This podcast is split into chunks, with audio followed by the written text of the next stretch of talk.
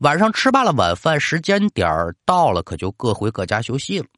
其他的孩子不表，咱就单说贝贝，睡到了凌晨，突然就从妈妈这被窝里啊爬出来了。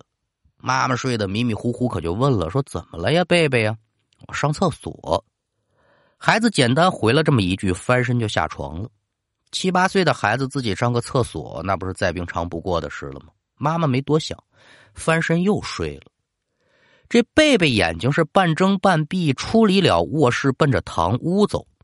其实人爷爷奶奶为了方便自己小孙子起夜呀，已经给他准备好这痰盂了。孩子不用。到了堂屋，把门推开，他可就到了当院了。外面黑咕隆咚一片，他要是干什么呢？也没人清楚。也搭着现在这天是真晚了，大家睡得也沉。这妈妈再发现孩子这半边被窝都凉了的时候，还没回来，已经差不多得过了十多分钟了。这母亲一下子可就惊醒了，坐起身子四处瞧了瞧，什么也瞧不见呢。手机照了照屋子里头没人，可就奔出卧室走堂屋。到了堂屋一瞧，入户门是大敞四开，贝贝的有一只拖鞋还跟门口放着呢。咱就说这母子连心呢。霎时间，贝贝妈可就感觉不妙，就顾不了那么许多了，打开了堂屋的灯，喊了几声“贝贝”，没人应，他就跑到当院去了。他这么一嚷嚷，家里老人叫青也醒了，出来想着问问儿媳妇怎么回事急匆匆到了院子，还没等开口，就听贝贝妈是放声狂喊呐：“我的儿！”怀抱里抱的呢，正是自己的儿子贝贝。老两口子赶上来一瞧，也吓了一跳。哟，这孩子是脸色铁青，还有小半截的舌头在外头吐着呢。看面色呢，应该是出事了。见此情形，把老两口也吓坏了。哎呀，这这这这不得了了！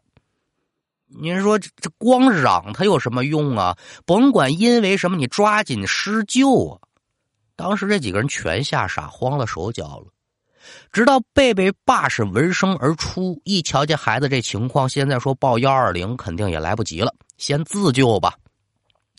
也亏了说贝贝爸呢，当兵的时候有些个战地救援的经验啊，这很明显是窒息了，他学过，胸外按压、人工呼吸等等吧，反正太专业的这学徒也给您说不明白。好在于说是施救得当，也是这娃娃命不该绝啊！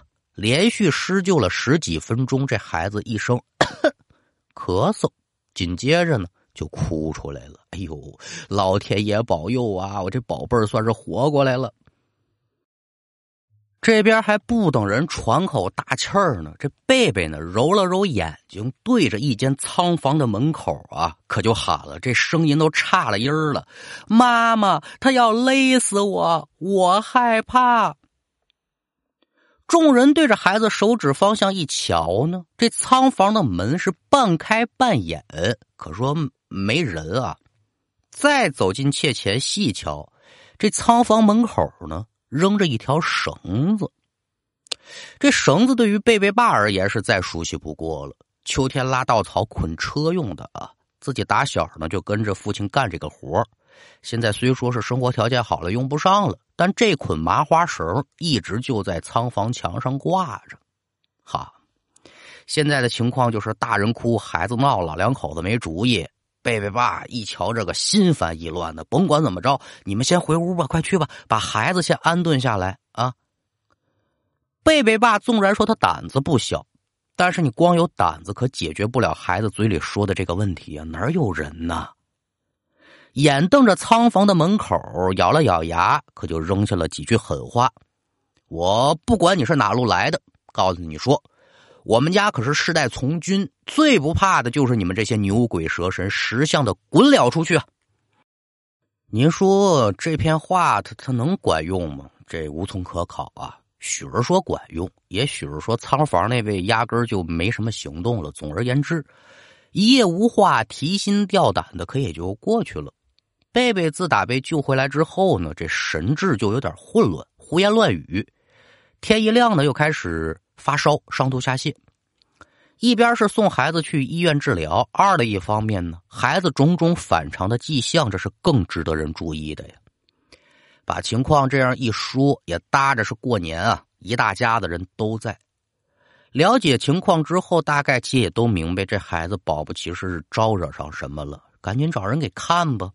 就说这日子口啊，倒霉催的。临近春节了，您记住，一般到春节前后啊，再有一些个厉害的，到十五左右，有本事的这些个师傅呢，他有避讳，避讳什么呢？全神下界啊，可就都封炉了，就是不看啊。那有那个号称啥都能治的呢，他们又不信。万般出在了无忌，那是死求活求啊！总算是把邻村的一个奶奶给烦请出来了。这老奶奶呢，跟平常我们接触的一些师傅啊，哎，有点区别。他人不用过来啊，你得上他们家去，你给拍这人的照片，他来看。他看完这孩子照片呢，就能给你说个八九不离十，然后再决定呢要不要登门去解决。至于说这老奶奶到底是个什么路数呢？我是没接触过这种人啊，不好瞎说了。老奶奶岁数挺大了呀，不得小八十多了吗？看着贝贝的照片，脸色可就不太好看了。哎呦，吊死鬼，好嘛？您听这词汇啊，多吓人呢！吊死鬼，您您您这什么意思呀？能是什么意思呀？这娃娃他惹了个吊死鬼。你们村子近期是有人上吊了，还是有上吊的人葬在你们村子了？贝贝爸妈是不清楚的呀。那跟着来的其他亲戚可明白呀？说有一个半月之前呢，村西头啊有这么一个留守老人在家里头上吊了。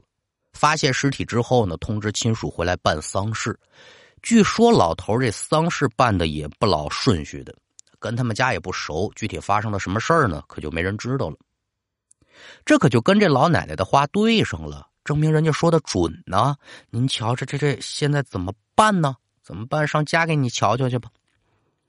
把这老奶奶请到家中，一到家里头，老奶奶这眉头皱的可就更紧了。刚进当院，她就不往里走了，指着仓房说：“这人就在仓房里躲着呢。”您说这玩意儿？不服能行吗？那具体怎么归拢仓房这位上吊的老先生呢？咱就搁下不表了。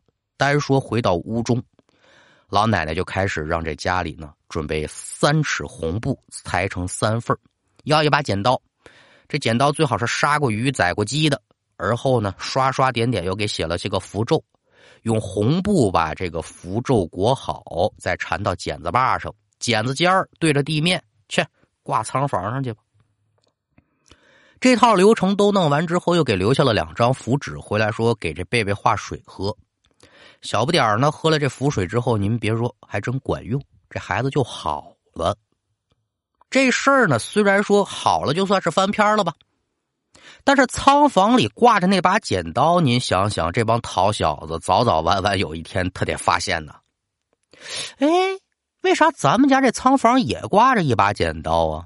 啊，怎么的？你还在哪儿见过呀？你看，这么一问，这孩子们呢就把当天在东山上看见那差不多情况给说了。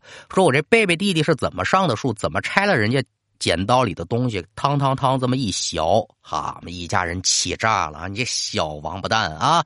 我说怎么不找别人单针对你？感情你这叫祸福自招啊！贝贝听了个稀里糊涂，你们说啥呢？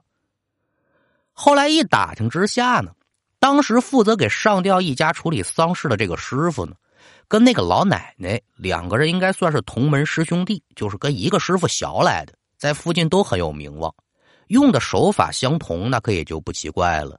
只不过说呢，打这儿开始。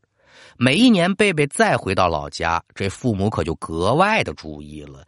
你小子别再因为好奇心呐，惹出如此危险的乱子了。好了，今天的故事就给您讲完了，感谢您的收听，我们下回再见。